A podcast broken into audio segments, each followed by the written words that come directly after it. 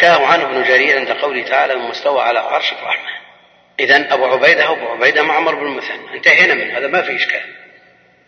في إشكال الشيباني من هو؟ الشيباني. إذا قلنا أن أبا عبيدة هو معمر بن المثنى لا يمكن أن يكون الشيباني الإمام أحمد لأنه ليس بصاحب اللفظ خليل هراس في شرحه للنونية قال وقد اختار أبو عبيدة صاحب الإمام أحمد بن حنبل وقد اختار أبو عبيدة صاحب الإمام أحمد بن حنبل في تفسير الاستواء. هنا المعنى الرابع وهو صعد. ولا شك أنه أهدى وأعلم من هؤلاء الجهمية بمعاني القرآن. ولذا يقول ابن القيم وأبو عبيدة صاحب الشيباني يختار هذا القول في تفسيره أدرى من الجهمي بالقرآن. فشرح محمد خليل الراس على هذا. أبو عبيدة معمر وصاحب الإمام أحمد بن حنبل الشيباني بناء على أنه إذا أطلق الشيباني فالمراد به الإمام أحمد. وفي الدرس الماضي قلت أنا إن كان أبو عبيدة هو معمر فليس بصاحب للإمام أحمد وإنما صاحب أبي عمرو الشيباني صاحب كتاب الجيم واسمه إسحاق بن مرار. وهنا يتجه الكلام. وإن كان المراد بالشيباني الإمام أحمد فصاحبه أبو عبيد. تبين لنا من كلام ابن القيم اجتماع الجيوش أن المراد أبو عبيدة معمر بن المثنى إذا الشيباني ليس الإمام أحمد. خليل هراس رحمه الله يقول أبو عبيدة معمر وهو صاحب الشيباني الإمام أحمد بن حنبل. انتهينا من هذا. ابن عيسى في شرحه شرحه على النونية يقول أبو عبيدة هو معمر بن المثنى التيمي البصري قوله صاحب الشيباني هو أبو عمرو بن العلاء واسمه إسحاق. وأقول العلاء خطأ. أبو عمرو الشيباني اسمه إسحاق بن مرار. وأما قول ابن العلاء مشهور. أبو عمرو بن العلاء من هو؟ نعم. قائم معروف مشهور وليس بصاحب له إنما هو صاحب لأبي عمرو الشيباني واسمه إسحاق. المقصود أن ما استظهرناه سابقا في الدرس الماضي هو المتجه. فيكون أبو عبيدة هو معمر بنص كلام من القيم في اجتماع الجيوش والشيباني هو أبو عمرو الشيباني صاحب كتاب الجيم. إسحاق بن مرار نعم. لا لا يزيد يزيد الكلام. وأبو عبيدة وصاحب بعدين النسخ كلها على هذا. كل النسخ على هذا. نعم. وحتى أبو عبيد إمام في اللغة. إمام في اللغة أبو عبيد وله مصنفات فيها. المقصود أن الآن تعين لنا أبو عبيدة من كلام ابن القيم وهو أدرى بكلامه. نعم. أبو عبيدة معمر بن مثنى سماه ونقل قوله في المعنى الذي ذكره في النونية. يقول ذكر قول أبي عبيدة معمر بن المثنى ذكر البغوي عنه في معالم التنزيل في قوله تعالى ثم استوى إلى السماء قال أبو عبيدة صعد. وحكاه عنه ابن جرير عند قوله تعالى ثم استوى على عرش الرحمن. فأبو عبيدة ما في أدنى إشكال يعني لا يحتمل أن يكون أبا عبيدة بعد أن سمعنا هذا من كلام ابن القيم. يبقى الكلام في الشيباني لأنه ليس بصاحب الإمام أحمد هو صاحب لأبي عمرو الشيباني صاحب كتاب الجيم المعروف. المقصود أن الإشكال ارتفع.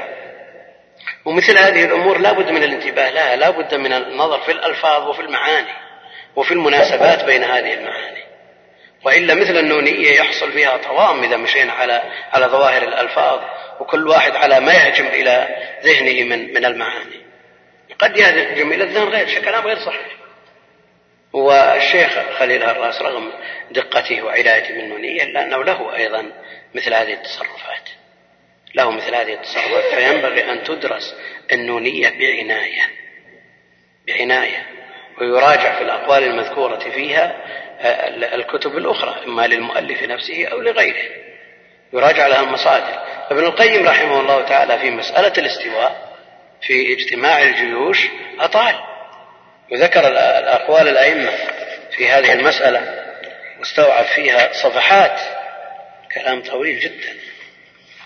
ذكر أقوال السلف من الصحابة والتابعين ثم ذكر أقوال الأئمة فذكر قول إسحاق. والخلال ويحيى بن معين وعثمان بن سعيد الدارمي وقتيبة بن سعيد عبد الوهاب الوراق حرب الكرماني صاحب الإمام أحمد قول إمام أهل علي بن المديني شيخ البخاري وأيضا قول إمام أهل الإسلام محمد بن إسماعيل البخاري رحمه الله وذكر قول مسلم بن الحجاج آه، قول حماد وأبي عيسى الترمذي الحافظ أبي بكر الآجري وأبي الشيخ والساجي وأبي عثمان الصابوني وأبي جعفر الطحاوي وأئمة التفسير يقول هذا باب لا يمكن استيعابه لكثرة ما يوجد من كلام أهل السنة في التفسير وهو بحر لا ساحل له. وإنما نذكر طرفا منه يسيرا يكون منبها على ما وراءه. قول إمام ترجمان القرآن عبد الله بن عباس. قول عبد الله بن مسعود. قول مجاهد وابي العالية قول قتادة. قول عكرمة. قول سعيد بن جبير. قول محمد بن كعب القرظي. قول الضحاك. قول الحسن البصري. قول مسروق. مقاتل. عبيد بن عمير. كعب الأحبار. إلى أن ذكر قول محمد بن إسحاق محمد بن جرير الطبري والحسين بن مسعود البغوي وأبي عبد الله القرطبي المالكي صاحب التفسير. نسمع كلام القرطبي فيما نقله ابن القيم رحمه الله لأن له مخالفات. فكون ابن القيم ذكر كلامه مع كلام الأئمة يدل على أنه راض عنه في الجملة. قول أبي عبد الله القرطبي المالكي صاحب التفسير المشهور قال في قوله تعالى الرحمن على العرش استوى هذه مسألة الاستواء. وللعلماء فيها كلام وذكر قول المتكلمين الذين يقولون إذا وجب تنزيه الباري عن الحيز فمن ضرورة ذلك تنزيهه عن الجهة فليس بجهة بجهة فوق عندهم لما يلزم عن الحيز والمكان من الحركة والسكون والتغيير والحدوث. قال هذا قول المتكلمين ثم قال وقد كان السلف الأول رضي الله عنهم لا يقولون بنفي الجهة ولا ينطقون بذلك بل نطقوا هم والعامة بإثباتها لله كما نطق كتابه كما نطق كتابه وأخبرت به رسل ولم ينكر أحد من السلف الصالح أنه استوى على عرشه حقيقة وإنما جهلوا كيفية الاستواء. فإنه لا تعلم حقيقته كما قال مالك الاستواء معلوم يعني في اللغة في اللغة. والكيف مجهول السؤال عن هذا بدعة هذا لفظه وتفسيره وهو من فقهاء المالكية ومن علمائهم. ثم ذكر أقوال أئمة العربية الذين احتجوا بقولهم فبدأ بقول أبي عبيدة معمر ابن المثنى وثنى بقول الفراء ثم أبي العباس ثعلب آه، ثم ابن الأعرابي ثم الخليل بن أحمد ثم قول إبراهيم المعروف بنفطويه ثم قول الأخفش ثم ذكر أقوال الزهاد والعباد والصوفية في معنى الاستواء. المقصود أن ابن القيم أفاض في ذكر هذه المسألة وحشد الجيوش التي آه، جعلها في نحر في نحور المبتدعة رحمه الله رحمة واسعة. سم. الحمد لله رب العالمين وصلى الله وسلم على نبينا محمد وعلى آله وصحبه أجمعين أما بعد فقد قال شيخ الإسلام رحمه الله تعالى قول وقوله يا عيسى إني متوفيك ورافعك إلي. وقوله بل رفعه الله إليه. وقوله إليه يصعد الكلم الطيب والعمل الصالح يرفعه. وقوله يا هامان ابن لي صرحا لعلي أبلغ الأسباب أسباب السماوات فأطلع إلى إله موسى. أسباب السماوات فأطلع إلى إله موسى وإني لأظنه كاذبا. وقوله أأمنتم من في السماء أن يخسف بكم الأرض فإذا هي تمور أم أمنتم من في السماء أن يرسل عليكم حاصبا فستعلمون كيف نذير. وقوله الحمد لله رب العالمين صلى الله وسلم وبارك على عبده ورسوله نبينا محمد وعلى آله وصحبه أجمعين. شيخ الإسلام لما ذكر الاستواء في ضمن ما ذكره من الصفات الإلهية الثابتة في الكتاب والسنة آه، ذكر الاستواء وهو مما يدل على علو الله جل وعلا على خلقه. فذكر الخاص ثم عم عقب ذلك بأدلة العلو. وابن القيم رحمه الله ذكر أدلة كثيرة جدا وأطال وأفاض في أدلة العلو وأناف بها على العشرين من المنقول والمعقول. فكان الاستواء ذكره في السادس عشر في الدليل السادس عشر ذكره في الدليل السادس عشر الاستواء. وأطال في ذكره وأفاض فيه ثم ذكر السابع عشر والثامن عشر والتاسع والعشر والعشرون ذكر أقوال ذكر ذيول المسألة بأدلتها من الكتاب والسنة. اقتصر شيخ الإسلام على آيات صريحة في الدلالة على علو الله على خلقه وهي موضوع الدرس. يقول رحمه الله تعالى وقوله جل وعلا يا عيسى إني متوفيك ورافعك إلي يا عيسى إني متوفيك ورافعك إلي عيسى هو ابن مريم النبي المعروف. إني متوفيك الوفاة هنا المراد بها النوم المراد بها النوم لأن تطلق الوفاة ويراد بها قبض الروح ومفارقتها للجسد وتطلق ويراد بها النوم. إني متوفيك ورافعك. منهم من يرى أن الوفاة وفاة حقيقية ولكن جمهور أهل العلم الذين اعتدوا بقولهم أن المراد بالوفاة وفاة النوم وأن الله جل وعلا ألقى عليه النوم ثم رفعه إليه. وهو الآن حي في السماء. وسينزل في آخر الزمان حكم يحكم بين الناس بشريعة محمد عليه الصلاة والسلام. ويؤمن به كل كتاب لأنه لا يقبل الجزية ويكسر الصليب ويقتل الخنزير فلا يقبل من أهل الكتاب إلا الإيمان. يا عيسى إني متوفيك ورافعك إلي. أهل الكتاب يزعمون أنهم قتلوه وصلبوه. والله جل وعلا ينفي ذلك. قتلوه وصلبوه ولكن شبه لهم. ألقي شبهه على أحد أتباعه فقتل وصلب والنصارى أنفسهم يثبتون الصلب. قاتلهم الله. وأيهما أكمل أكمل بالنسبة لعيسى عليه السلام؟ هل الأكمل له أن يصان؟ من أن تصل إليه أيدي المؤذين أن يصان من ذلك ويرفع إلى السماء أو الأكمل في حقه أن يقتل ويهان ويصلب. نعم؟ الأول بلا شك. ولذا قول أهل الإسلام وما جاء في كتاب الله جل وعلا أعظم مما يعتقد فيه من من يزعم اتباعه. أعظم. مع الأسف أنه قبل ثلاثين سنة آه، قال بعض آه، اليهود كتب بعض اليهود أنهم يتبرؤون من قتل عيسى عليه السلام. يتبرؤون من قتله. ثم كتب بعض من ينتسب إلى الإسلام من الجهال يثبت أن اليهود قتلوا عيسى. من أجل إيش؟ هو من أجل أن يوقع العداوة بين اليهود والنصارى. لكن نسي القضية العظمى الواردة في كتابه الذي لا يأتيه الباطل من بين يديه ولا من خلفه. ولذلك مثل هؤلاء الجهال الإشكال في كونهم يتصدرون ويكتبون هذا ضرر محض. بل هذه أمور ومسائل علمية مردها إلى أهل العلم. وقل مثل هذا في الاصطلاحات التي تداول بين الناس اليوم. في كيفية التعامل مع الكفار. أوجدوا اصطلاحات. أوجدوا اصطلاحات يتداولونها في كتاباتهم وفي مقالاتهم. وهم بعيدون كل البعد من التصور الصحيح للتعامل مع هؤلاء. بل هذا مرده إلى أهل العلم هم الذين هم هم الذين يعنون بتحديد هذه المصطلحات. لأن هذه المصطلحات شرعية فمردها إلى علماء الشرع. أما كون صحفي أو أديب أو مذيع أو شيء من هذا أو إعلامي يتصدر لمثل هذه الأمور هذا خطأ. لأنه لا يؤمن أن يقع منه مثل ما وقع ممن أثبت قتل اليهود وصلبهم قبل آه، وصلبهم لعيسى عليه السلام.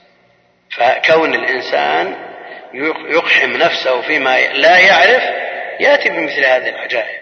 يأتي بمثل هذه العجائب.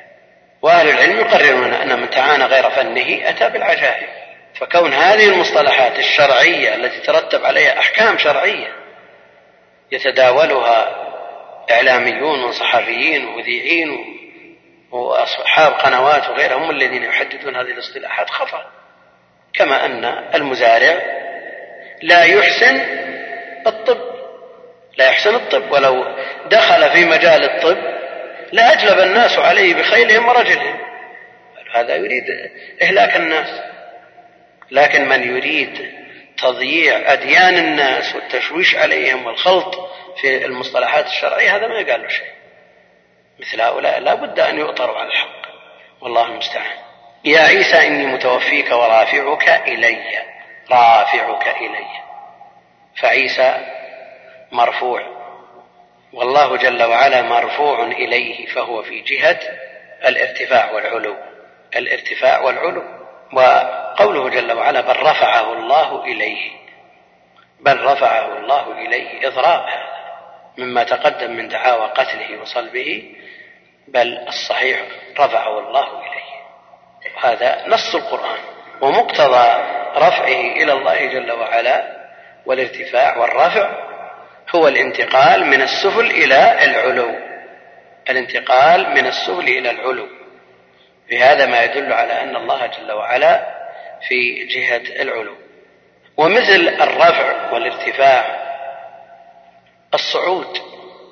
في قول الله جل وعلا إليه يصعد الكلم الطيب والعمل الصالح يرفعه. الكلم الطيب من تلاوة وذكر لله جل وعلا وتعليم علم وما أشبه ذلك ودعوة كل ما يطيب من الكلام ويكتب في ميزان الحسنات هذا كله يصعد إلى الله جل وعلا. فالصعود الانتقال من الأسفل إلى الأعلى. فالله جل وعلا في جهة العلو لأنه يصعد إليه يصعد إليه الكلم الطيب. والكلم آه، جمع ولا اسم جمع؟ اسم جمع. والواحد كلمة وجمع الكلمة كلمات. كلامنا لفظ مفيد. كاستقم. واسم وفعل ثم حرف للكلم والمراد به الكلام. الكلم الطيب يقابله غير الطيب الذي هو الخبيث. غير الخبيث اللي يصعد إلى الله جل وعلا؟ يرتفع ترفعه الملائكة ملائكة الكرام الكاتبين أو الذين يجتمعون في صلاة الصبح وصلاة العصر. المقصود أن الكلام الطيب هو الذي يصعد إلى الله جل وعلا وما عداه لا يصعد. فالكلام قسمان أو ثلاثة؟ القسمة ثلاثية ولا ثنائية؟ الطيب يقابله الخبيث وبينهما اللغو الذي لا طيب ولا خبيث ويختلف أهل العلم في كتابته. أما الكلم الطيب يكتب في ديوان الحسنات والكلم الخبيث يكتب في ديوان السيئات وهناك كلام لغو لا يترتب عليه شيء لا مصلحة فيه ولا مفسدة. فمثل هذا يختلفون فيه. أهل العلم يختلفون هل مثل هذا يكتب أو لا يكتب. فالمصرح به الكلم الطيب هو الذي يصعد إلى الله جل وعلا. وما عداه لا يصعد. الكلام الخبيث لا يصعد. الكلام الذي ليس بطيب لا يصعد سواء كان خبيثا أو كان مجردا عن الوصف. والعمل الصالح العمل مفرد مقترن بأل المقصود به الأعمال الصالحة ترفع إلى الله جل وعلا والعمل الصالح يرفعه. فالأعمال الصالح ترتفع إلى الله جل وعلا فدل على أن الله جل وعلا ما دام ثبت أنه يصعد إليه ويرتفع إليه والله جل وعلا رفع إليه. كل هذا يدل على أن الله جل وعلا في العلو في العلو وأدلة العلو كثيرة جدا. من المصنفات المفردة في هذا الباب كتاب العلو للحافظ الذهبي. هو مطبوع ومتداول فيه أدلة كثيرة جدا على إثبات هذه الصفة. مع أن إثبات هذه الصفة إضافة إلى نصوص الكتاب والسنة أمر فطري وكما اقتضته الأدلة السمعية تقتضيه الأدلة العقلية لأن الذي يقابل العلو السفل وأيهما أشرف العالي أو السافل بإجماع العقلاء العالي أشرف من السافل. ومعلوم أن أعلى الإنسان أشرف من من أسافله. وإذا أردت أن تحترم شيئا تضعه فوق رأسك أو تحت قدميك. فوق رأسك بلا شك. فدل على أن هذه الجهة أشرف من الجهة التي تقابلها. والله جل وعلا منزه عن كل نقيص. فدلت الفطرة والعقل والسمع على أن الله جل وعلا في جهة العلو. من المبتدعة من يقول أنه ليس في جهة ليس في جهة. أولا إثبات الجهة لله جل وعلا وأنه في جهة هذا معروف أنه, أنه لم يرد به دليل. لكن ثبتت له ثبت له العلو والعلو جهة. من الجهات. فلازم الحق. باطل ولا حق؟ حق. لكن لو قال أن الله جل وعلا نثبت له جهة باعتبار أنها لم ترد. في النصوص الشرعية لكن نثبت أنه في العلو وأنه على عرشه بائن من خلقه. ما يلام الذي يقول هذا. والذي قال إن الجهة من لازم الحق من لازم الحق وما التزم ما, ما لزم من الحق ولم يترتب عليه آه، ضده ما المانع من القول به؟ إذا كان لازم النص لازم النص ولو لم يرد به دليل نلتزمه أو لا نلتزمه؟ نأتي بمثال. الرسول عليه الصلاة والسلام قال لعبد الله بن عمرو اقرأ القرآن في سبع اقرأ القرآن في سبع جاء شخص وامتثل هذا الأمر. صار يبدأ القرآن من السبت ويختم عصر الجمعة. في كل جمعة ختمة هل يمكن أن يقال له أنك ابتدأت لأنك تختم حددت وقت للختم من غير دليل؟ أو نقول أن هذا من لازم الدليل لأن الأيام سبعة. يعني مقتضى أن يقرأ مقتضى قراءة القرآن في سبع أن يكون يوم الختم معلوم. صح ولا لا؟ هذا لازم الدليل. هذا لا يدل عليه دليل أن الإنسان يخصص يوم لختم القرآن لكنه من لازم الدليل لأن السبع بعدد أيام الأسبوع. فمثل هذا لا يقال فيه إنه بدعة. بل هو من لازم الدليل ولا يترتب عليه مفسدة. اذا ولو التزمناه ما علينا نقص.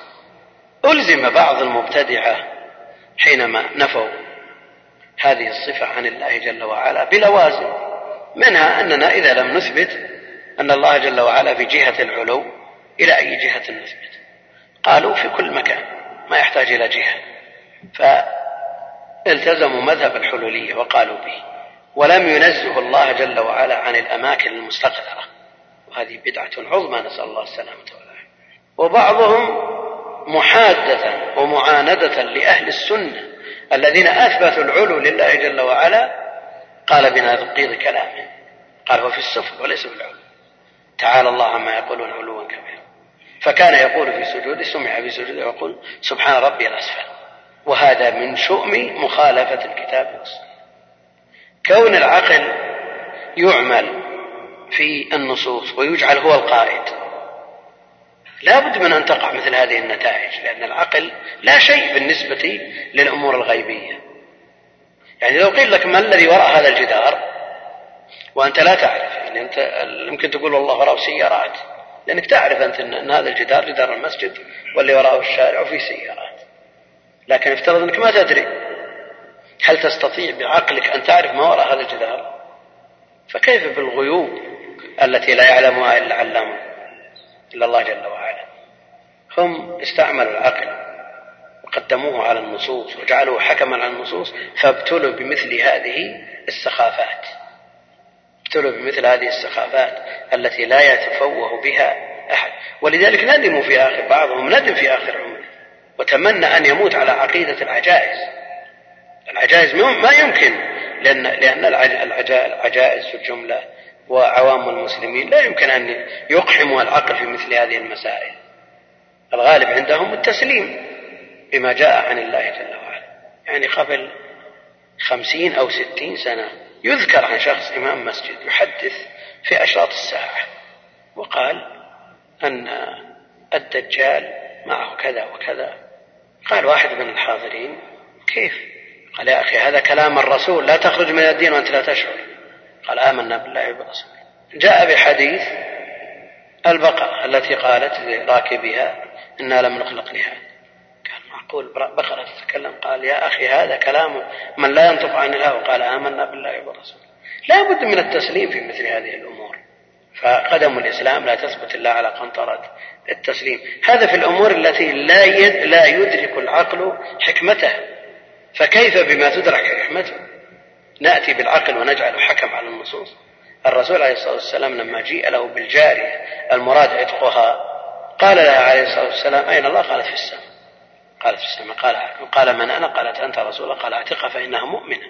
والرسول عليه الصلاة والسلام لما استشهد الخلق في المجمع الأعظم في حجة الوداع وأنه بلغهم البلاغ المبين واعترفوا له بذلك رفع أصبعه إلى السماء فقال اللهم أشهد. يعني في هذا المجمع العظيم فدل على أن الله جل وعلا في جهات العلو. أيضا رفع اليدين في الدعاء والاتجاه بالقلوب نحو جهة العلو. هذه كلها أمور فطرية. بل بعضهم أثبت أن بعض الدواب إذا مرضت رفعت رأسها. وجاء في الحديث في قصة النملة لما خرج سليمان عليه السلام يستسقي رأى نملة مستلقية. رافعة قوائمها إلى السماء تستسقي فقال ارجعوا. فقد سقيتم بدعوة غيركم.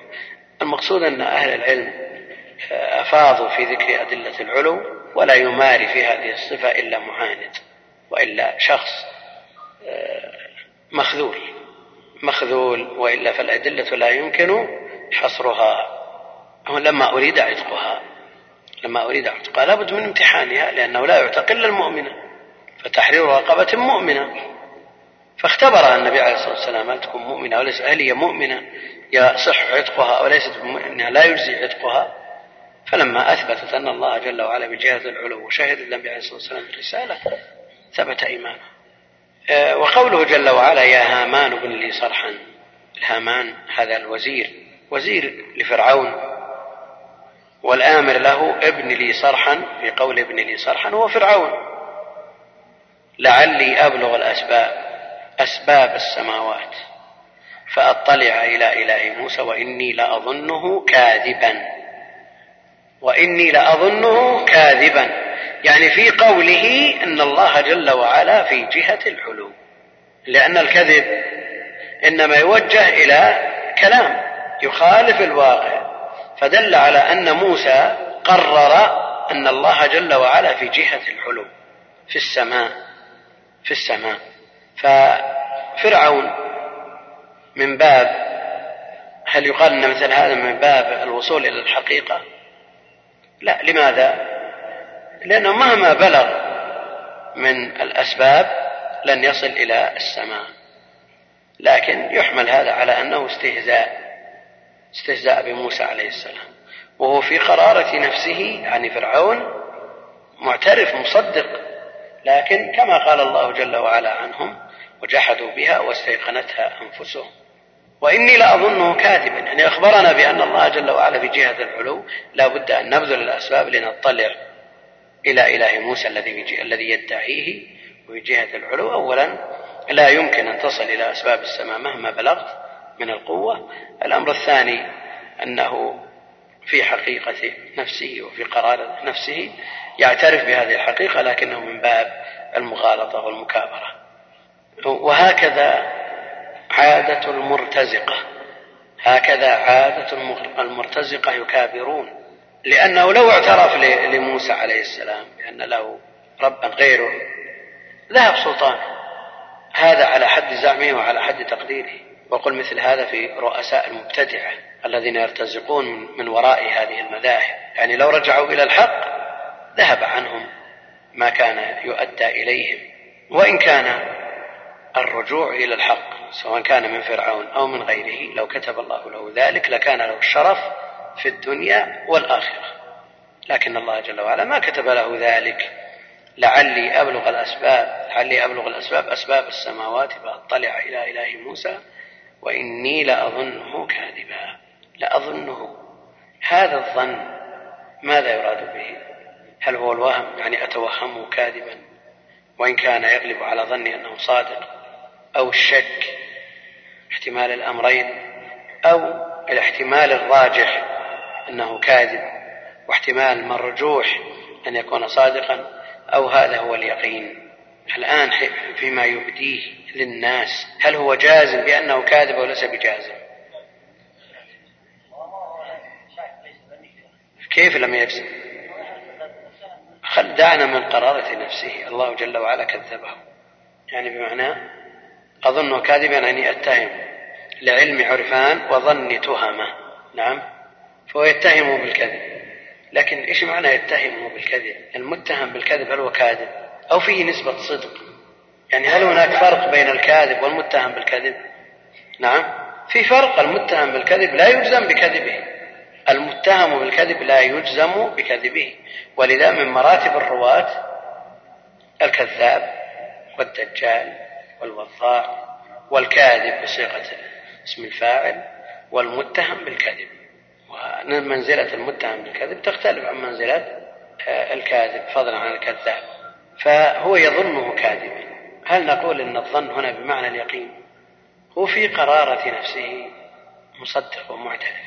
ولذا قال غلاة الجهمية بإيمان فرعون. قال غلاة الجهمية بإيمانه. نسأل الله السلامة والعافية. لأن الإيمان عندهم المعرفة. قالوا بإيمان إبليس لأن الله لأن الله قال عنه بعزتك. هو ما بقي أحد. إذا كانوا يدعون إيمان فرعون وإيمان إبليس وإيمان آه، رؤوس الكفر فما بقي شيء. المقصود أن هنا الظن بمعنى فيما يظهره للناس اليقين ويأتي الظن ويراد به اليقين. الذين يظنون أنهم ملاقوا ربهم. يكفي في هذا غلبة الظن أو لا بد من اعتقاد الجازم. لا بد من اعتقاد الجازم. وإني لأظنه كاذبا. آمنتم من في السماء أن يخسف بكم الأرض فإذا هي تمور من في السماء. آمنتم الذي في السماء. أن يخسف بكم الأرض فإذا هي تمور. من الذي يستطيع أن يخسف بالمخلوقين الأرض؟ نعم. الله سبحانه وتعالى. إذا من في السماء؟ هو الله جل وعلا. هو الله جل وعلا. فمن مترجمة بالله جل وعلا لأنه هو الذي يخسف يخسف الأرض. وفي هنا في السماء تحتمل معنيين. الأول أن تكون في بمعنى على وتأتي في بمعنى على. لأصلبنكم في جذوع النخل يعني على جذوع النخل وتأتي في لغة العرب بهذا المعنى. أو نقول أن السماء جهة العلو. جهة العلو. وسواء قلنا أن في بمعنى على يعني على السماوات فوق سماواته فالله جل وعلا مستوى على عرشه فوق سماواته بائن من الخلق هذا ما في إشكال. معنى صحيح. وإن قلنا أن السماء هي جهة العلو فالله جل وعلا فيها ولا يعني أن فيه بمعنى الظرفية كما نتصورها في المخلوق وأن الماء في الكوز يعني بمعنى أن الكوز يحيط به من, من جميع جوانبه. لا. آمنتم من في السماء يخسف بكم الأرض فإذا هي تمور. وهل نأمن أن يخسف بنا؟ مع كثرة المعاصي والإعلام بها وضعف نكيرها. فضلا عن أنه يوجد في بلدان المسلمين من اشتهار المعاصي والإعلان بها ما لا يستطاع إنكاره. فلا يأمن المسلم أن يقسم به. والأسباب منعقدة من الإعلان بالمعاصي مع ضعف الإنكار أو عدم وجوده بالكلية لكن نسأل الله جل وعلا أن يلطف بالمسلمين. فإذا هي تمور أم أمنتم أم أمنتم من في السماء أن يرسل عليكم حاصبا؟ يعني من السماء كما أرسل على أصحاب الفيل. وكما أرسل على قوم فرع قوم آه، لوط. نعم والله لا نأمن أن يرسل علينا شيء من السماء. آفة سماوية آه، تذيق الناس الأثر المترتب على مخالفتهم وإعراضهم عن دين الله. أم أمنتم من في السماء؟ وهذه مثل سابقتها. أن يرسل عليكم حاصبا فستعلمون كيف نذير. هذا تهديد. تهديد ستعلمون كيف نذير. كيف عاقبة شؤم عملكم ومخالفتكم. نقل في شرح النونية عن عقيدة أبي عثمان الصابوني. قال أخبرنا أبو عبد الله الحافظ يعني الحاكم في كتاب التاريخ الذي جمعه لآل نيسابور وفي كتاب معرفة أصول الحديث اللذين جمعهما ولم يسبق إلى مثلهما قال سمعت أبا جعفر محمد بن صالح بن هانئ قال سمعت الإمام أبا بكر محمد بن إسحاق بن خزيمة يقول من لم يقر أن الله على عرشه قد استوى فوق سبع سماواته فهو كافر به. حلال الدم يستتاب فإن تاب وإلا ضربت عنقه وألقي على المزابل ثم ذكر كلاما طويلا لابن عبد البر في التمهيد وهنا ذكر الآيات منها آيات الاستواء وقال لعيسى عليه السلام إني متوفيك ورافعك إلي بل رفعه الله إليه قد أخبر الله تعالى في موضعين من كتابه عن فرعون أنه قال يا هامان ابن لي صرحا لعلي أبلغ الأسباب أسباب السماوات فأطلع إلى إله موسى وإني لأظنه كاذبا.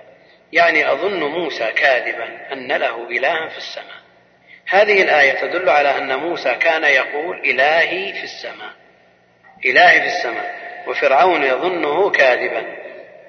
قال ومن حجة أيضا في أنه على العرش فوق السماوات السبع أن الموجودين أجمعين من العرب والعجم إذا كربهم أمر أو نزلت بهم شدة رفعوا أيديهم ووجوههم إلى السماء. ونصبوا أيديهم رافعين لها مشيرين بها إلى السماء يستغيثون يستغيثون الله ربهم تبارك وتعالى.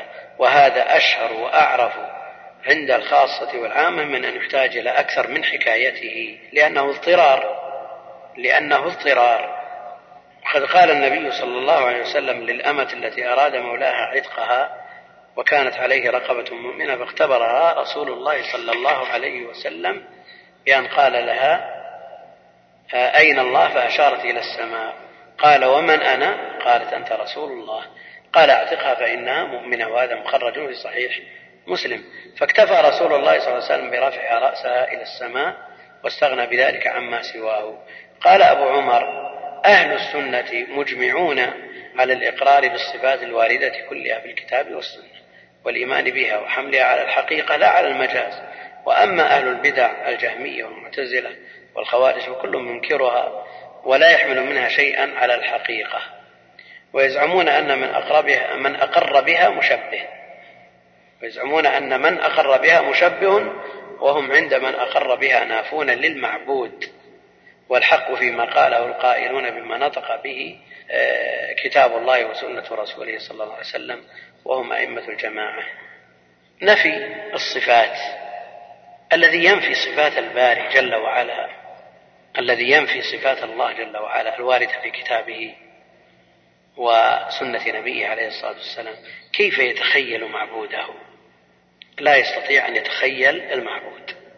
فهو في الحقيقة يعبد عدم وإذا جاء الرب جل وعلا يوم القيامة في المرة الأولى على غير صفته وفي المرة الثانية على صفته من يعرفه ويسجد له؟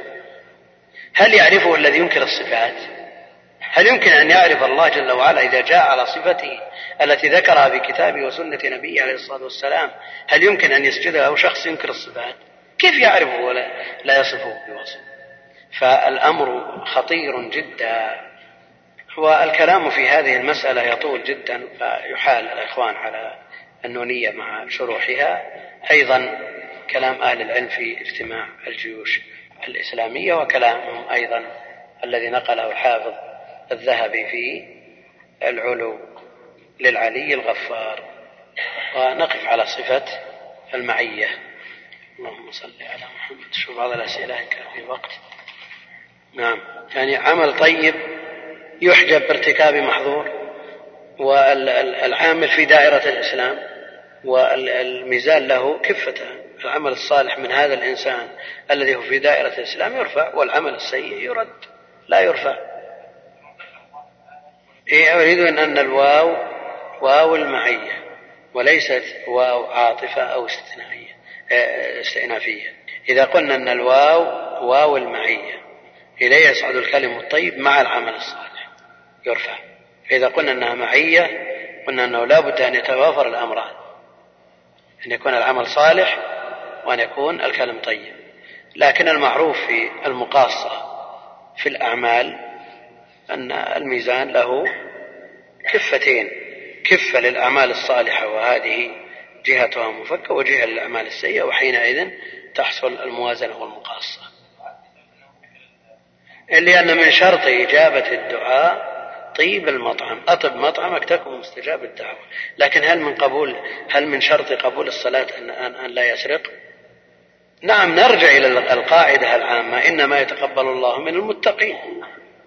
إذا قلنا أن المراد القبول العام وهو نفي الثواب المرتب على هذه العبادة شرطنا التقوى لكل عمل إنما يتقبل الله من المتقين.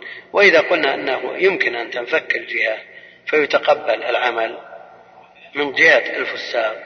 ولو قلنا برد جميع أعمالهم كان الأمر خطير.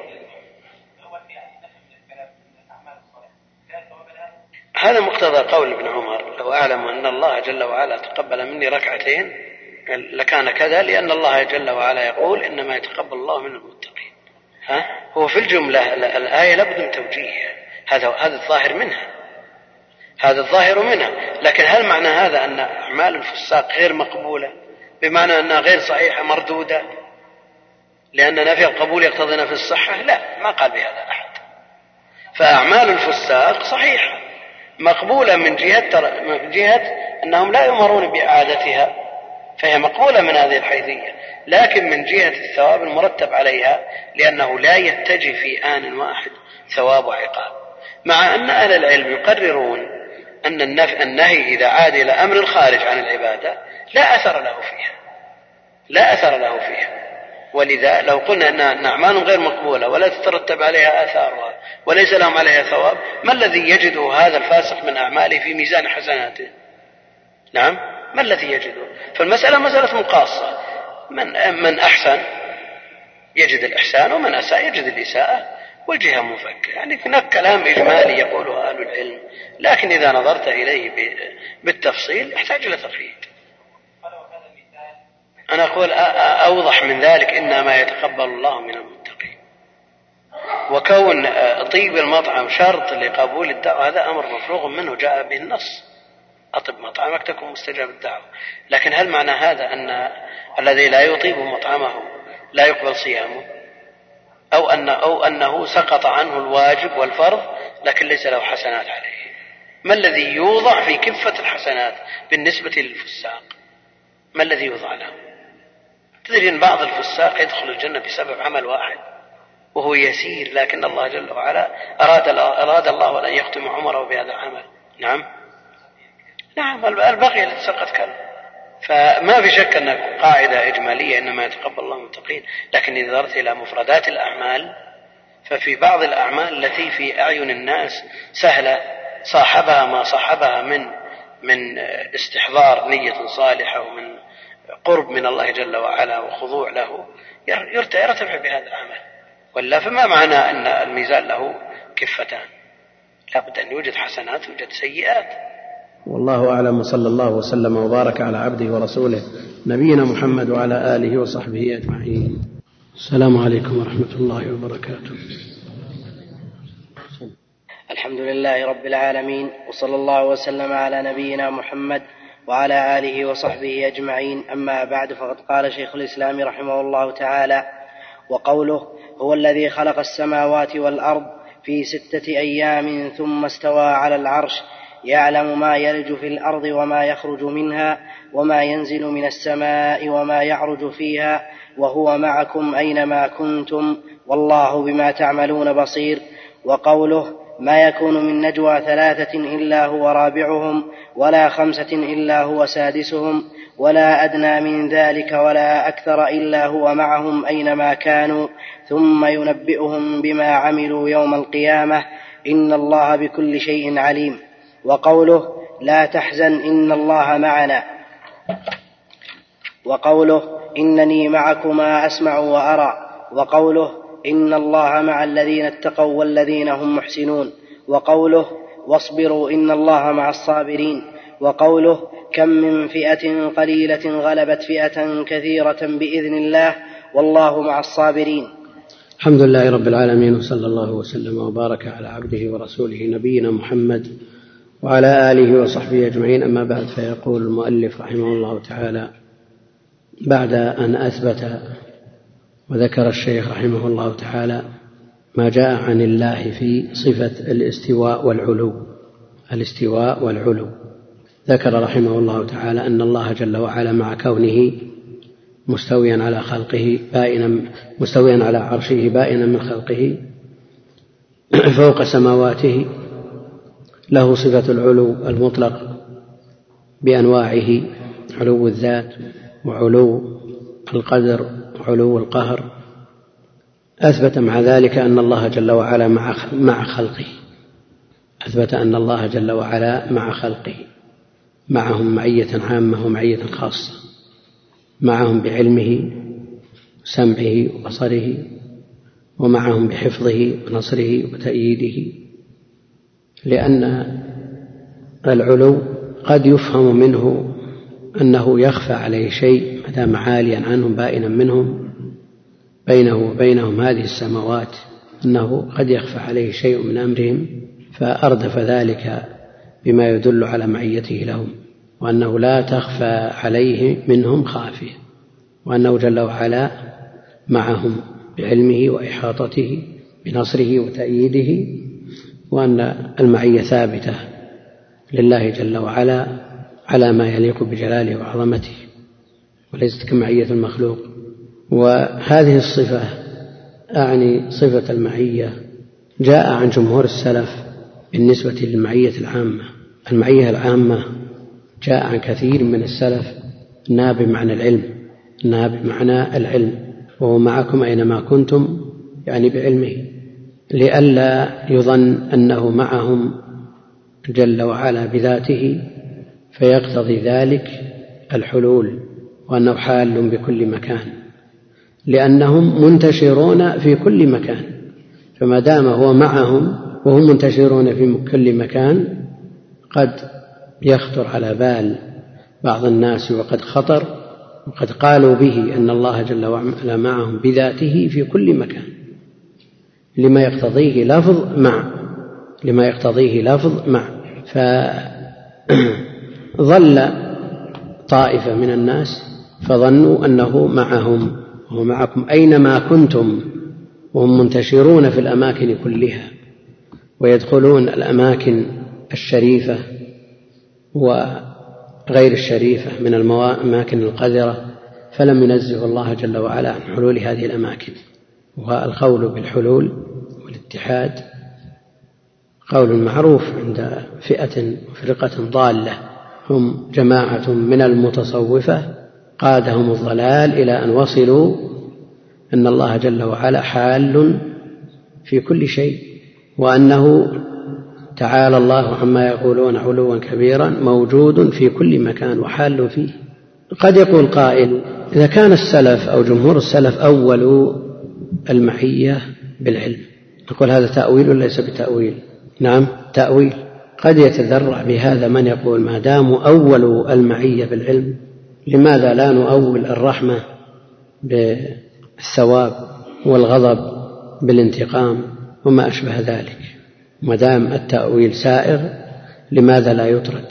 نقول نحن ملزمون بنصوص لأن هذا الباب أعني ما يتعلق بالله جل وعلا وما لا يدركه العقل من الإيمان بالغيب نحن ملزمون بنصوص لما جاء عن الله وعن رسوله عليه الصلاة والسلام. ولذا نقف عند هذه النصوص. فالسلف وقفوا عند هذه النصوص. الرحمة أثبتوها. أثبتوها ولم يؤولوها بلازمها. الغضب والمقت أثبتوهما. ولم يؤولوا ذلك بلازمهما. لكن جاء عنهم ونحن ملزمون بفهمهم. ونحن ملزمون بفهمهم. جاء عنهم تأويل المعية بالعلم. فنحن أعني أهل السنة والجماعة أهل اتباع ولسنا بأهل ابتداع ولسنا بأهل ابتداع. فما دام السلف أولوا المعية بالعلم يسوغ لنا ذلك. وعلى هذا فكل ما اتفق عليه السلف نحن ملزمون به. وبالقول به لا يجوز لنا أن نحدث رأيا جديدا غير ما اتفقوا عليه. وإذا اختلفوا إذا اختلفوا في إثبات صفة أو نفيها فإن كانت الأقوال متعادلة فالذي لديه آلية النظر والاجتهاد له أن يختار من أقوالهم ما يشاء حسب ما يترجح عنده لا على حسب آه، تشهيه ورأيه إنما حسب ما يترجح عنده بالدليل. وجمهور السلف أولوا المعية بالعلم ومنهم من وقف وجعل المعية كغيرها من الصفات وأنها معية حقيقية تثبت لله جل وعلا على ما يليق بجلاله وعظمته. وبهذا يقول شيخ الإسلام ابن تيمية وأنه كونه معهم لا, يم... لا يقتضي ذلك الامتزاج ولا الاختلاط فهو معهم وهو على عرشه فهو جل وعلا مع خلقه وهو معكم أينما كنتم وهو على عرشه بائن من خلقه. هذا ما اختاره شيخ الإسلام ابن تيمية. ويقول إذا تصور هذا في المخلوق فلا يتصور في الخالق الذي لا تبلغه الأفهام ولا تدركه لا تدركه الأفهام ولا تبلغه الأوهام من باب أول. فإذا قال القائل سرنا والقمر معنا سرنا والقمر معنا هل يعني هذا أنه ممتزج بهم مخالط لهم؟ لا يقتضي ذلك. لا يقتضي المخالطة ولا الممازجة. ومع تأتي بالمخالطة وتقتضي وتأتي بما لا يقتضي المخالطة ولا الممازجة فإذا قلت سرنا والقمر معنا لا يقتضي هذا أن القمر مخالط ممازج وإذا قلت شربت اللبن معه الماء اقتضى ذلك أن يكون اللبن مختلطا بالماء. أو تقول أكلت التمر ومعه السمن صار مخلوطا السمن بالتمر وهكذا. فمع تأتي في لغة العرب بمعنى المخالطة والممازجة وتأتي أيضا مع عدم اقتضاء المخالطة والممازجة. شيخ الإسلام يرى أن المعية حقيقية لكنها لا تقتضي مخالطة ولا ممازجة. فالله جل وعلا مع خلقه حقيقة لا مجازا ومع ذلك هو على عرشه بائن من خلقه. وإذا كان شيخ الإسلام رحمه الله تعالى يقرر في صفة النزول الإلهي في الثلث الأخير من الليل إذا كان يقرر أنه ينزل في آخر كل ليلة الثلث الأخير من كل ليلة السماء الدنيا ولا يخلو منه العرش. فإذا سلمنا مثل هذا التسليم فإننا لا نلتزم باللوازم الباطلة التي التزمها المبتدعة وقالوا بها. فمنهم من نفى العلو ونفى الاستواء لأن الله معنا. فكيف يكون عاليا وكيف يكون مستويا؟ وهذا تقدم وهذا لا شك أنه تعطيل لنصوص كثيرة. ومنهم من نفى المعية نفيا مطلقا عملا ببعض النصوص وأنها تقتضي ما تقتضيه من اللوازم الباطلة. ومنهم من التزم باللوازم الباطلة. ومع ذلك أهل السنة يثبتون الاستواء ويثبتون العلو ويثبتون النزول ويثبتون المعية على ما يليق بجلال الله وعظمته. وعلى هذا المرجح في هذا قول جمهور السلف وأننا إذا أول السلف تعبنا تبعناهم. ولا يمكن أن يؤولوا مثل هذا التأويل إلا وقد وقفوا فيه مع نص عن النبي صلى الله عليه وسلم المبلغ عن الله جل وعلا ما نزل عليه. فنحن ملزمون بفهم السلف لا سيما في هذا الباب الذي لا تدركه العقول. فالسلف أعرف وأعلم ومذهبهم أحكم وأسلم لأنهم عاصروا النبي عليه الصلاة والسلام وعايشوه وعايشوا التنزيل فعرفوا ملابسات القضايا وما احتف بها فهم أعلم من غيرهم. لا سيما وقد زكاهم النبي عليه الصلاة والسلام وشهد لهم بالخيرية. قد يقول قائل في قوله عليه الصلاة والسلام رب مبلغ أوعى من سامع. أنه قد يأتي من يفهم النصوص ممن تأخر زمنه أفضل من فهم وأوعى من فهم من تقدم زمنه. هذا الكلام يسلم وما يسلم؟ رب مبلغ أوعى من سامع. لكن قد يسلم شيء من هذا إذا كان مرد ذلك إلى الفهم وما يدخله الفهم. أما هذا الباب باب الغيبيات لا يدخله الفهم فلا بد من اتباع السلف في هذا. هذا لا يدخله الفهم. قد يقول قائل أن السلف مثلا في مسألة يدخلها الفهم. من الأحكام العملية مثلا قد يقول قائل أن السلف فهموا من هذه الآية فهم. وهي تدل على حكم شرعي. ثم جاء بعدهم من فهم غير هذا الفهم. نقول إذا اختلف السلف في شيء وصار لهم أقوال إذا اتفقوا على شيء لا يجوز مخالفتهم إطلاقا. لا فيما يدخله الفهم ولا ما لا يدخله الفهم. إذا اتفقوا ولا يجوز إحداث قول جديد لم يقل به السلف. حتى قال أهل العلم أن السلف إذا اختلفوا على قولين أو ثلاثة لا يجوز إحداث قول ثالث أو رابع. لأنه خروج عما اتفق عليه السلف في الجملة. إذا كيف نفهم حديث رب مبلغ أو عن سامع قد يكون هذا السامع فهم من هذا النص شيء ثم بلغ هذا النص شخصا آخر فهم منه غير هذا الفهم. وهو أفضل من فهم من تقدم لكن موافق لفهم, لفهم بعض من تقدم. لفهم بعض من تقدم. قد يكون فهم الثاني يخالف فهم الأول للنص مع الاتحاد في الحكم. مع الاتحاد في الحكم. كلاهما يتفقان على الحكم لكن مأخذ الحكم من هذا النص يختلف فيه هذا عن هذا.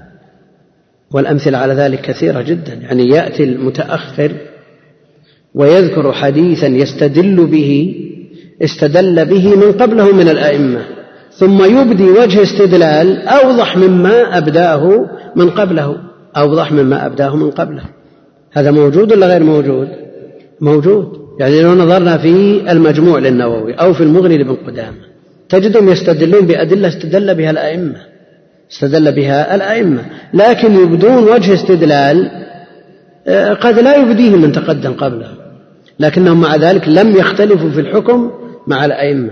ولذا بعضهم يقول أنه ربما مبلغ من أو من سامع أن المتأخر يفهم من النص حكم يختلف عما فهمه المتقدم. لا لا يخرج عن دائرة فهم من تقدم. لكنه هذا المبلغ زيد بلغ عمرا. فهم عمرو من هذا النص غير ما فهمه عمرو. واختلف معه في الحكم لكن وافق غيره من العلماء. فلا يجوز أن يحدث قول جديد غير غير ما فهمه السلف. وللمتأخر أن ينظر في النصوص لكن ليس له أن يحدث أقوال جديدة لم يقل بها من تقدمه لا سيما في مواطن الإجماع. ظاهر ولا مو ظاهر يعني لو أتينا بمثال ماذا نقول؟ ماذا نقول؟ آه، مثال كررناه مرارا لا مانع أن نذكره هنا لأنه واضح واضح. حينما نأتي إلى مسألة البروك كيف نفهم البروك؟ يعني لو فهم مثلا فهم ابن القيم على العين والرأس. وفهم غيره أيضا لا يعطل. وثقتنا بابن القيم وعلم ابن القيم يعني شيء متقرر في النفوس ومعروف. ولو إنسان بيستدرك على هؤلاء الجبال. يقول ابن القيم أن الحديث انقلب على راويه لأنه لا يمكن أن يقدم يديه قبل ركبتيه فيكون عاملا بصدر الحديث. لأن الحديث إذا سجد أحدكم فلا يبرك كما يبرك البعير وليضع يديه قبل ركبتيه رأى ابن القيم أن هذا الحديث عجزه ينقض صدره لأنه إذا قدم يديه قبل ركبتيه نعم برك مثل البعير. ولذا يقول ابن القيم من الحديث انقلب على راوي يعني ما قال جمع غفير من أهل العلم أن السنة تقديم اليدين قبل الركبتين وش مقتضى هذا؟ مقتضى هذا أن يكون, أن يكون الحديث مقلوب؟ إذا كيف يتصور أن الإنسان يقدم يديه قبل ركبتيه ولا يبرك مثل ما يبرك البعير؟ الأئمة عملوا بالحديث ولا أبدوا لنا وجه آه، آه، الاتفاق بين صدر الحديث وعجزه لكن ما يمنع أن نفهم. نفهم نبحث إيش معنى البروك؟ في الأصل إيش معناه يعني لو قدم ركبتيه بقوة ما نقول برك برك عمر رضي الله تعالى عنه بين يدي النبي صلى الله عليه وسلم. برك هل برك ما برك البعير؟ برك على ركبتيه كما في الحديث الصحيح. برك على ركبتيه بين يدي النبي عليه الصلاة والسلام. هل معنى هذا أن كل من قدم يديه قبل ركبتيه نقول برك أو كل من نزل بقوة على الأرض نقول برك نعم. كل من نزل بقوة نقول برك لكن إذا نزل برفق وطمأنينة آه، ووضع نقول برك وضع يديه قبل ركبتيه يكون الحديث متفق. هل نكون بهذا أحدثنا قول جديد؟ أو فهمنا الخبر ولم ولم نأتي بقول المسبق إليه في الحكم نفسه. قد يكون التعليل موجود عند المتقدمين ما أبدوا. ما أبدوا. ونكون حينئذ فهمنا من الحديث ما يجعله متسق.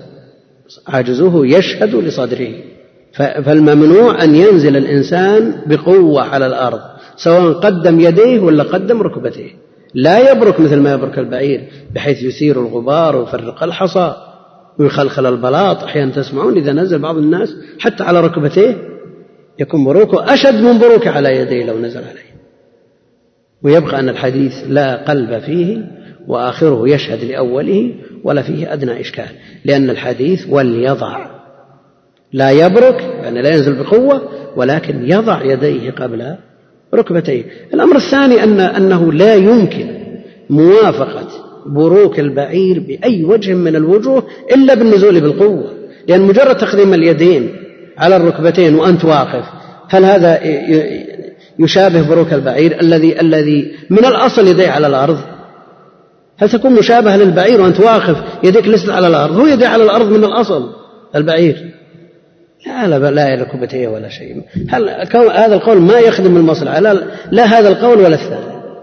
المقصود أن البعير من الأصل يداه على الأرض.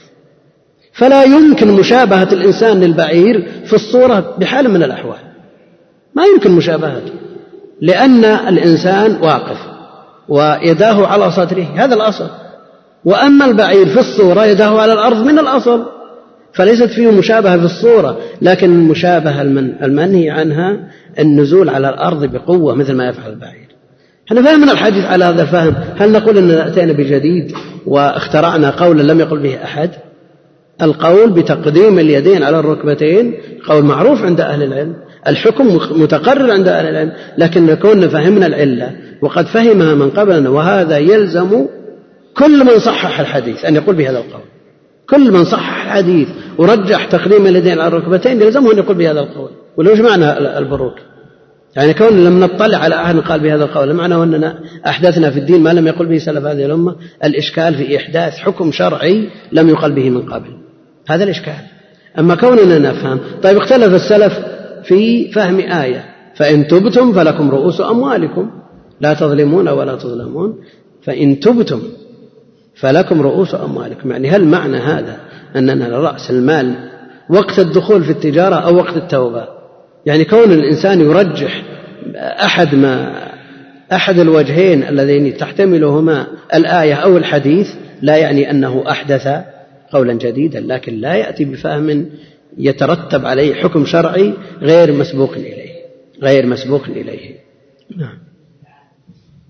هذه مسألة مثل ما ذكرنا خلافية. منهم من يقول أنه ما دام الخلاف موجود والممنوع مخالفة الإجماع فلا مانع من أن نحدث قول ثالث أو يلفق بين القولين قولا ثالثا. لا مانع من هذا. ومنهم من يقول إذا لا بد أن يتقيد بما جاء عن سلف هذه الأمة في الأحكام فلا يحدث قول ولا يلفق بين قولين. مسألة معروفة في أصول الفقه. المقصود أننا ملزمون بفهم السلف ولا يجوز لنا الخروج عن فهمهم. لا سيما في باب الغيبيات التي لا تدركها العقول والآراء. وأما في المسائل التي تدركها الآراء ومردها إلى الاجتهاد فإن لنا أن نجتهد. وباب الاجتهاد مفتوح إلى قيام الساعة. في من توفرت لديه الأهلية لكن يبقى أنه لا يحدث حكم لم يسبق إليه.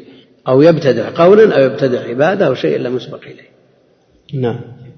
هو الأصل لو لم يوجد من يسأل لو لم يوجد من يسأل ما تطرق لهذه المسائل لأن التوسع فيها يفتح للأوهام آفاق.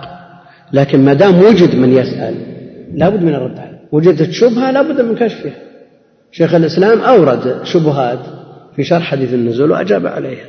وإذا كان إذا اقتضى الأمر ذلك في عصر شيخ الإسلام ففي عصرنا من باب أولى لأن الشبهات الآن دخلت على العوام. في بيوت المسلمين فلا بد من كشفه. لأن القائل سيأتي في حديث النزول بسطه إن شاء الله تعالى. القائل يقول إذا كان الثلث الأخير في المشرق الثلث الأخير في المشرق. في الذي الذي يليه الثلث الأوسط من الليل. وفي المغرب الثلث الأول. فإذا انتقل من المشرق إلى المغرب صار ثلث أخير.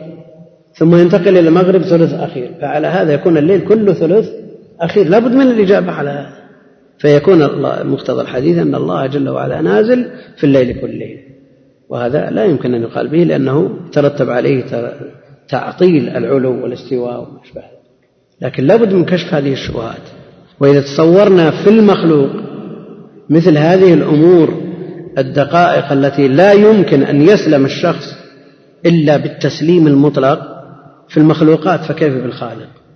يعني يرد علينا في بعض آه، ما يحدث من مخلوق ما يقتضي أننا لابد في النهاية مسلم وضربنا مثال ما جاء في الصحيح أن الشمس تسجد تحت العرش في كل ليلة تحت العرش وتستأذن في كل ليلة. طيب ألا يلزم من ذلك أنه يخلو عنها مدارها في وقت من الأوقات؟ نعم. والمتقرر عند آه، علماء الهيئة وغيرهم أنها في مدارها. 24 ساعة تطلع على هؤلاء وتغرب عن هؤلاء إلى آخره. ومع ذلك نجزم بأنها تسجد تحت العرش. ونقول سجود حقيقي لأنه هو الأصل في التعبير. هو الأصل في النصوص الحقيقة. فلا بد من هذا لا بد من التسليم. وما جاء عن الله ورسوله كله حق ولا يمكن أن يأتي في النصوص الصحيحة الصريحة شيء من التعارض والتباين بل هي متحدة متسقة. وما جاء من مختلف الحديث وما ظاهره التعارض إنما هو بالنسبة لما يظهر للمجتهد وإلا في حقيقة الأمر لا تعارض ولا, ولا, ولا اختلاف. كل حديثين متعارضين في الظاهر لا بد من الجمع بينهم إذا كان صحيحين وإلا يحكم على أحدهما بأنه راجح والآخر مرجوح. والمرجوح عند أهل العلم يسمونه إذا لم يمكن الجمع يسمى الشاذ عند أهل العلم المرجوح. نأتي إلى النصوص. يقول المؤلف رحمه الله تعالى وقوله هو الذي خلق السماوات والأرض في ستة أيام ثم استوى على العرش. يعني المجموع السماوات والأرض في ستة أيام. ثم استوى على العرش. بعد أن خلق السماوات والأرض استوى على العرش. لكن هل معنى هذا أن السماوات والأرض قبل العرش أو أنه خلق العرش ثم لم يتم الاستواء الاستواء عليه إلا بعد أن خلق السماوات والأرض؟ هذا مقتضى العطف. بثم معروف أن أول المخلوقات العرش. والخلاف ذكرناه فيما سبق في آيات الاستواء في الأول العرش والقلم. في قول ابن القيم والحق أن العرش قبل لأنه وقت الكتابة كان ذا أركان فالعرش متقدم على الجميع. فعلى هذا الترتيب زمني ولا ذكري؟ نعم. استواء ذكري ولا زمني؟ لا ما يمنع أن يكون الاستواء العرش قبل ثم السماوات ثم الاستواء بعده نعم. هم يقولون ترتيب ذكري هذا ما يلزم منه الزمن. ثم استوى على العرش يعلم ما يلج. يعني ما يدخل في الأرض يعلم ما يلج في الأرض مما ينزل من فوق من جهة من العلو من مطر وغيره. يعلم ما يدخل في هذه الأرض وما يخرج منها من نبات ونحوه. كل هذا يعلمه الله جل وعلا لا يخفى عليه منه شيء لا قطرة ماء ولا أدنى ما ينبت من الأرض وما يخرج منها وما ينزل من السماء ما ينزل من السماء يعلمه الله جل وعلا وما يعرج فيها. يعرج فيها أو يعرج إليها. نعم. ما يعرج إليها. آه. طيب. ما يعرج فيها. نحن بين أمرين. إما أن نضمن العروج معنى الدخول لأن الدخول يعدى بفي. أو نضمن الحرف معنى إلى. فنقول ما يعرج إليها أو ما يدخل فيها. وأيهما أولى تضمين الفعل أو تضمين الحرف؟ عند شيخ الإسلام تضمين الفعل أولى. تضمين الفعل معنى يتعدى بالحرف نفسه وما يعرج فيها وهو معكم وهذا هو الشاهد. يعني مع كونه مستوي على عرشه مع كونه جل وعلا مستويا على عرشه هو معكم. أينما كنتم؟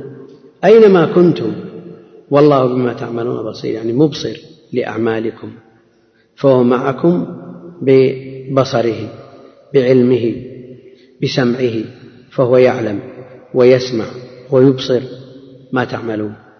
ومقتضى ذلك أنه إذا كان معنا إذا استحضرنا مثل هذا النص لا بد أن تكون منزلة المراقبة. لله جل وعلا عاملة عملها فينا وهي مرتبة الإحسان. إذا كان الله جل وعلا معنا يسمع كلامنا ويبصر أعمالنا والله بما تعملون بصير. ويسمع كلامنا ويرانا أينما كنا وهو معنا أينما كنا فلا بد أن نراقبه. لا بد من أن نراقب الله جل وعلا في جميع أعمالنا. وهذه مرتبة الإحسان. التي هي أن تعبد الله جل وعلا كأنك تراه فإن لم تكن تراه فإنه يراك. في قول الشاعر إذا ما خلوت الدهر يوما فلا تقل. إيش؟ خلوت. ها. ولكن قل علي رقيب. لا. ها. ولكن الذي خلق الظلام يراني. ولا إذا ما خلوت الدار يوما فلا تقل.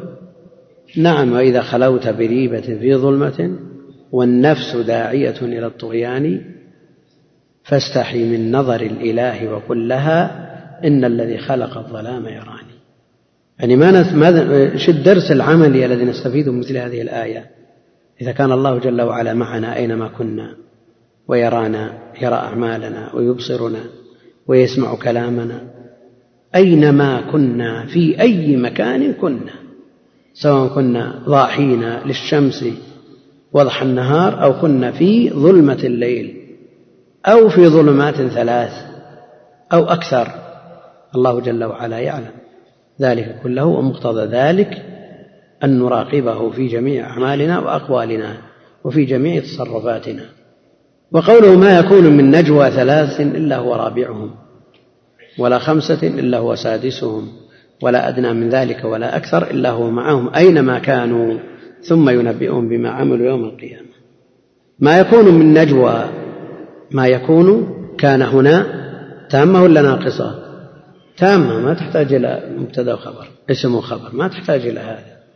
إنما هي بمعنى يوجد. ما يكون ما يوجد من نجوى ثلاثة والأصل أن هذا من إضافة الصفة إلى الموصوف. ما يكون من ثلاثة نجوى يعني يتناجون إلا والله جل وعلا رابعهم. والنجوى الكلام نعم الكلام سرا. هذه النجوى. ما يكون من نجوى ثلاثة إلا هو رابعهم جل وعلا. رابعهم بعلمه بحيث لا يخفى عليه شيء من نجواهم. ولا خمسة إلا هو سادسه ولا أدنى من ذلك لأنه لم يذكر إلا الأعداد الفردية ما ذكر الأشفاع. ثلاثة وخمسة.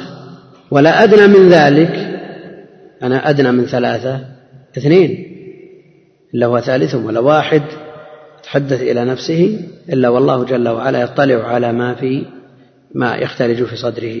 ولا أدنى من ذلك سواء واحد أو اثنين أو أربعة ولا أكثر. ستة سبعة عشرة مئة. لا تشتبه عليه. اللغات ولا تلتبس عليه الأصوات يعني لو قدر أن الملايين نحن يمر علينا شيء من هذا لو تصورنا مثلا المطاف كضيض بالزحام وكل واحد يتكلم بكلام يختلف عن كلام غيره وأحيانا لا يسمعه من بجواره ولغات مختلفة ومطالب متعددة لا يخفى على الله جل وعلا شيء من لغاتهم ولا لهجاتهم ولا من مطالبهم وحاجاتهم إضافة إلى سائر من في على على ظهر المعمورة جل وعلا. ولا خمسة إلا هو سادسهم ولا أدنى من ذلك العدد المذكور ولا أكثر منه إلا وهو معهم. إلا هو إلا هو معهم أينما كانوا. أينما كانوا في أي مكان كانوا ثم ينبئهم بما عملوا يوم القيامة. يخبرهم بما عملوا ومعهم لا يظن العامل عمل السوء أنه يخفى على الله جل وعلا ولا يظن المتكلم بكلام لا يرضي الله جل وعلا أنه يخفى على الله ولا يظن أيضا بل لا يظن من عمل أي عمل أنه يخفى على الله أو يتكلم بأي كلام لا بد أن ينبئه الله جل وعلا بما حصل منه يوم القيامة فإن كان خيرا جازاه عليه وإن كان شرا عاقبه عليه أو عفى عنه. أينما كانوا ثم ينبئهم بما عملوا يوم القيامة الحساب يقررهم ما منكم من أحد إلا سيكلمه ربه. نعم يوم القيامة ليس بينه وبينه حجاب وليس دونه ترجمان بدون ترجمان. نعم إن الله بكل شيء عليم إن الله بكل شيء عليم.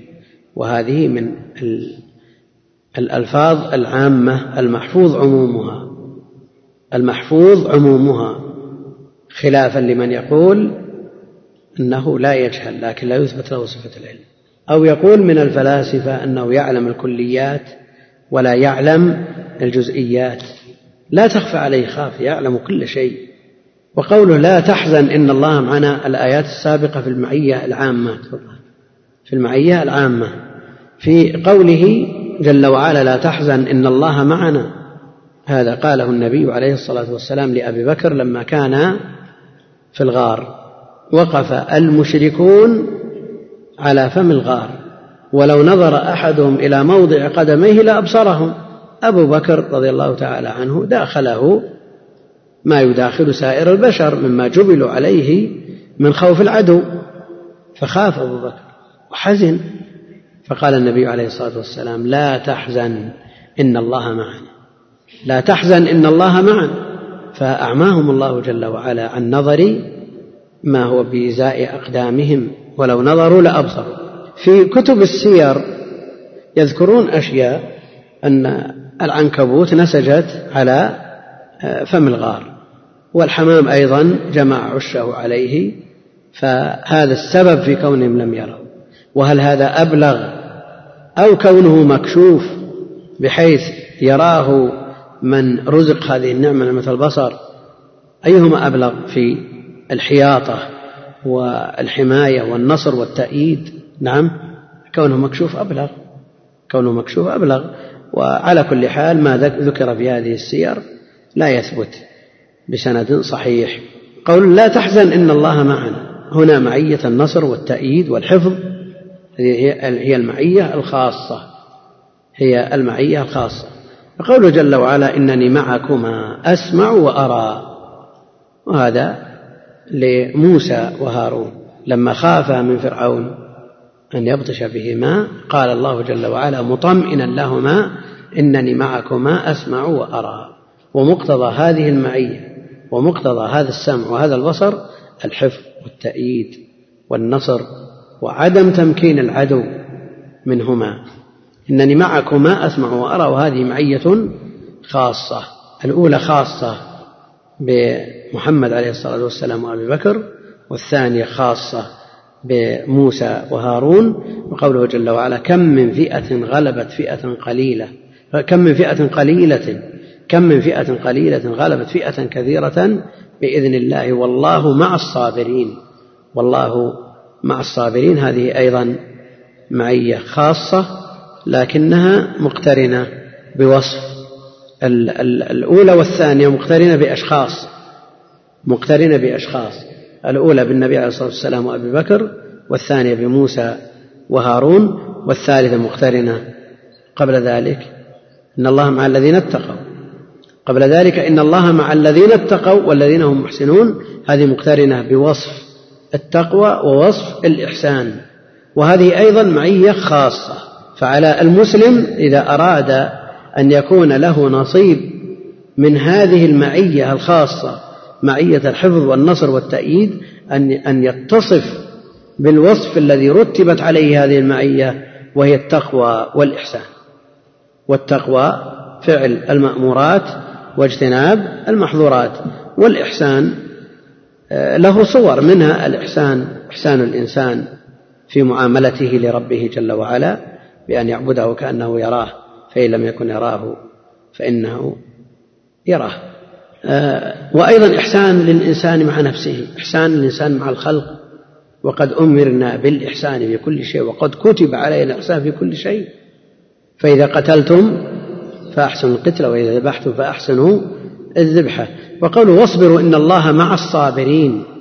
وهذه أيضا معية خاصة لمن اتصف بهذا الوصف وهو الصبر. لمن اتصف بهذا الوصف وهو الصبر.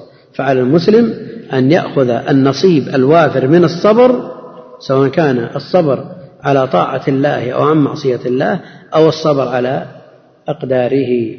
فإذا صبر الصبر بكافة ما تقتضيه هذه الكلمة حصل له من هذه المعية نصيبا وافرا. وقوله جل وعلا واصبروا إن الله مع الصابرين. هذه من المعية الخاصة التي مقتضاها الحفظ والنصر والتأييد لمن اتصف بهذا الوصف وامتثل هذا الأمر. اصبروا بجميع أنواع الصبر. إن الله مع الصابرين. قوله جل وعلا كم من فئة قليلة غلبت فئة كثيرة بإذن الله. والله مع الصابرين. فالكثرة لا يعول عليها. وإذا عرفنا هذا فالمعول على القوة المعنوية وهي قوة الارتباط بالله جل وعلا. قوة الارتباط بالله جل وعلا. وأما الكثرة في العدد والعدد فالوقائع والحوادث تشهد بأنها لا قيمة لها. فالنبي عليه الصلاة والسلام في غزوة بدر المشركون ثلاثة أضعاف ومع ذلك هزموا. وقتل منهم عدد كبير وأسر عدد وأيضا في غير ذلك على مر التاريخ بقدر تمسك المسلمين بدينهم وتمسكهم وعملهم بأسباب النصر ينصرون على الأعداء ولو قل العدد ولو كثر عدد العدو. ومصداق ذلك في قول الله جل وعلا كم من فئة قليلة كم هذه للتقليل ولا للتكثير؟ للتكثير. كم من فئة قليلة غلبت فئة كثيرة. يعني في وقائع كثيرة جدا حصل هذا. فئة قليلة تغلب فئة كثيرة بإذن الله لأنهم عملوا بأسباب النصر. إن تنصروا الله ينصركم فإذا عملنا بأسباب النصر غلبنا أعداءنا مهما بلغ عددهم ومهما بلغت عددهم. غلبت فئة كثيرة بإذن الله. والله مع الصابرين وهذه كسابقتها معية خاصة لمن اتصف بهذا الوصف وهو الصبر بأنواعه. والله أعلم. وصلى الله وسلم وبارك على عبده ورسوله نبينا محمد وعلى آله وصحبه أجمعين. السلام عليكم ورحمة الله وبركاته. هذه أسئلة. يقول الأول. نرى في هذه الأيام عبارات تعلق على السيارات مفادها نصرة رسول الله صلى الله عليه وسلم كعبارة نفديك بأرواحنا يا رسول الله وغيرها من العبارات يسأل عن حكم تعليق مثل هذه الملصقات على السيارات.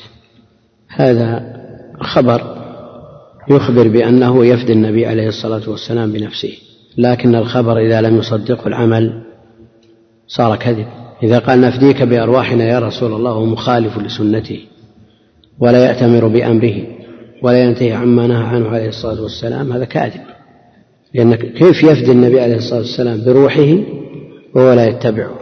فمحبة النبي عليه الصلاة والسلام التي هي فوق محبة النفس فضلا عن الوالد والولد مفادها وأثرها العمل بسنته عليه الصلاة والسلام.